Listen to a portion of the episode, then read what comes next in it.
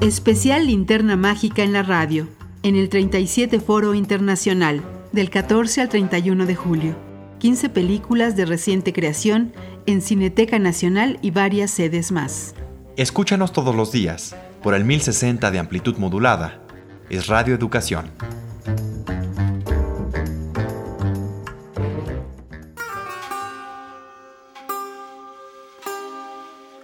El limonero real, escrita y dirigida por Gustavo Fontán, basada en la novela del mismo nombre de Juan José Saer. Película argentina de 2016. Gustavo Fontán es un director de cine y teatro nacido en 1960 en Banfield, provincia del sur de Buenos Aires, en Argentina. Es licenciado en letras por la Facultad de Filosofía y Letras de la Universidad de Buenos Aires. Ha hecho diversos cursos de realización cinematográfica y dirigido películas de ficción y documental. Gustavo Fontán es también escritor de narraciones, poesía y obras dramáticas. El artista argentino dirigió los cortometrajes Luz de Otoño en 1992 y Canto del Cisne en 1994, en torno a la figura del poeta Jacobo Fichmann, quien viviera 30 años recluido en el Hospital Psiquiátrico Bonaerense Borda. Fontán realizó en 1997 el mediometraje Ritos de Paso, inspirado en el escritor argentino Macedonio Fernández, y en 2001 el documental La Batalla de Los Ángeles, sobre otro escritor argentino, Leopoldo Marechal. Su ópera prima la filmó en 2003, Donde cae el sol, el primer contacto que tuvo con la novela de Juan José Saer, El limonero real, fue cuando terminaba la secundaria. Desde ese momento se enamoró de la novela que ha releído en varias ocasiones y ya como cineasta la llevó a la pantalla grande. Fontán se fascinó del paisaje alrededor del río Paraná santafesino. Ese río marca el ritmo y la atmósfera de la vida pausada, sin prisa, contenida. Un ambiente lejano, misterioso, en el que cierta tristeza se ha instalado. El limonero real nos cuenta la vida de un hombre recio, hecho en el campo. Es Wenceslao. Vive junto a su mujer en una casa sencilla cercana al río. El día en que comienza la historia es el día de la fiesta de fin de año. Él se prepara para asistir al convivio familiar al otro lado del río. Va solo. Su esposa no quiere acompañarlo. Solo le pide que le lleve unos limones de regalo a su hermana Rosa, donde se celebra el festejo. Le pide también que le lleve brevas, ese primer fruto del año que da una especie de higuera. Sí, el padre del tío llegó a la isla cuando todavía no había nadie. El árbol está lleno de flores y hojas todo el tiempo, frutos por todos lados. ¿Sí? Sí. Y un día que el tío estaba mal y andaba por el fondo dando vueltas. Para muchos el luto ya pasó, no para ella. La mujer no quiere saber de fiestas. Hace seis años que no acude a ninguna. Hace seis años que murió su hijo. Tenía 18 años.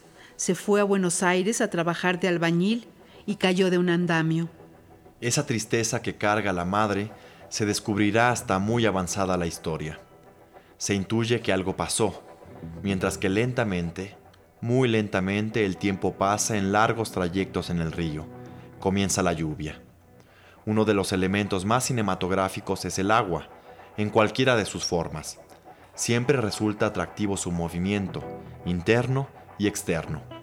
Vuelve a salir el sol, llega a casa del cuñado que corta el pescado para la comida, para la noche prepararán un cordero.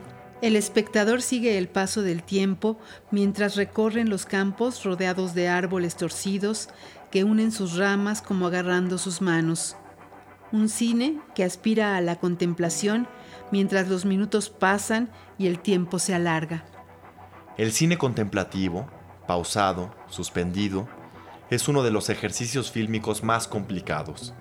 El espectador, por más curioso y atento que sea, necesita algo más que paisajes, efectos naturales, cielos filtrados y ruidos misteriosos. El estímulo que requiere el espectador para seguir una historia sin que ésta le resulte aburrida es muy difícil de encontrar en este tipo de películas que se dedica a seguir a un personaje.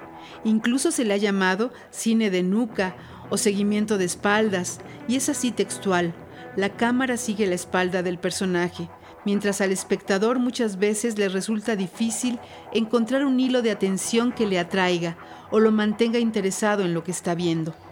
Puede suceder cualquier cosa, incluso simpática o hermosa, pero si la emoción verdadera no se toca, de poco sirve. Poco o nada se comunica.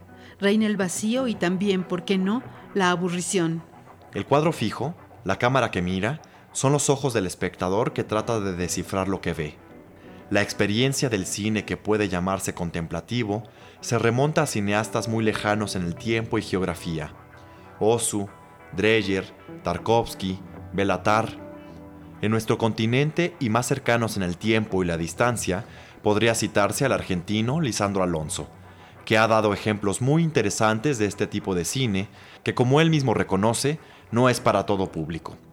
Sin embargo, ha logrado comunicarse con muchos espectadores en varias partes del mundo, a pesar de su cine lento e hipnótico.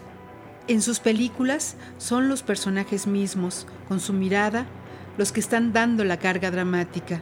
No ha requerido actores en muchas de sus cintas. La libertad, Los muertos y más recientemente en Jauja, en la que sí llevó como protagonista al conocido actor Vigo Mortensen, Alonso ha mostrado las virtudes de un cine que maneja otra idea de lo que la acción cinematográfica y la conexión con el público es. En México, realizadores como Carlos Reigadas y sus siete minutos iniciales, siguiendo detenidamente un hermoso amanecer en luz silenciosa y su gran historia de amor. En sus otras películas, de Japón a Postenebras Lux, ha mostrado consistentemente ejemplos de un cine que busca explorar por otros caminos en la cinematografía. Con sus propios recursos también han demostrado su solvencia como realizadores de un cine distinto y muy audaz, Amate Escalante, Fernando Eimke, Nicolás Pereda y algunos otros que siguen intentando encontrar ese punto de cocción tan difícil que no lo da ningún efecto ni sorpresa superficial. Es un cine que sí, apuesta por lo casual, lo natural el no llevar actores profesionales es muchas veces una condición no obligatoria, pero sí obligado es encontrar al personaje que se ajuste a la realidad y veracidad de la historia que se han propuesto contar.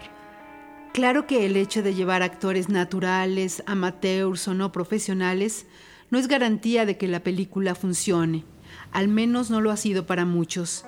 En El limonero real, los personajes se ajustan al pedido de la historia es la estructura dramática la que luce floja y desteñida.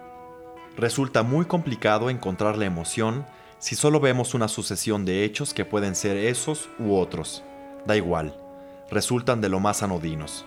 No involucran al espectador para que se encuentre algún atractivo y desee seguir el cuento.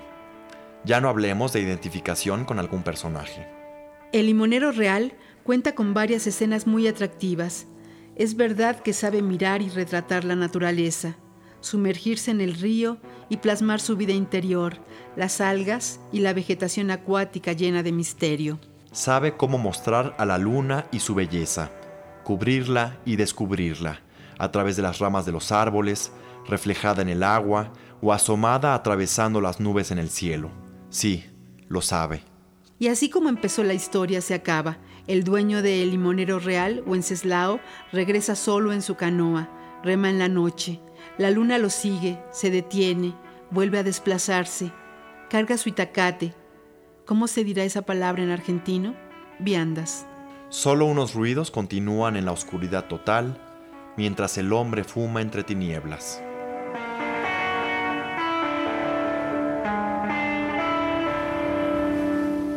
El limonero real de Gustavo Fontán se presenta en el 37 Foro Internacional de Cine.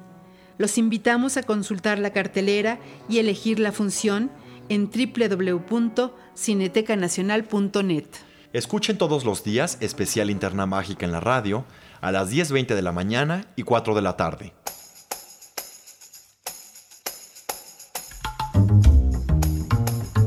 Especial Linterna Mágica en la radio en el 37 Foro Internacional. Del 14 al 31 de julio en Cineteca Nacional y varias salas más en la Ciudad de México y en el interior de la República. En la realización de este programa participamos Alejandro Ramírez, Lucero Díaz, Elena Reina, Sonia Riquer y Fernando Álvarez Rebeil. Especial Linterna Mágica en la radio en el 37 Foro Internacional es una producción de Cineteca Nacional y Radio Educación. Escúchanos todos los días por el 1060 de amplitud modulada. Es Radio Educación.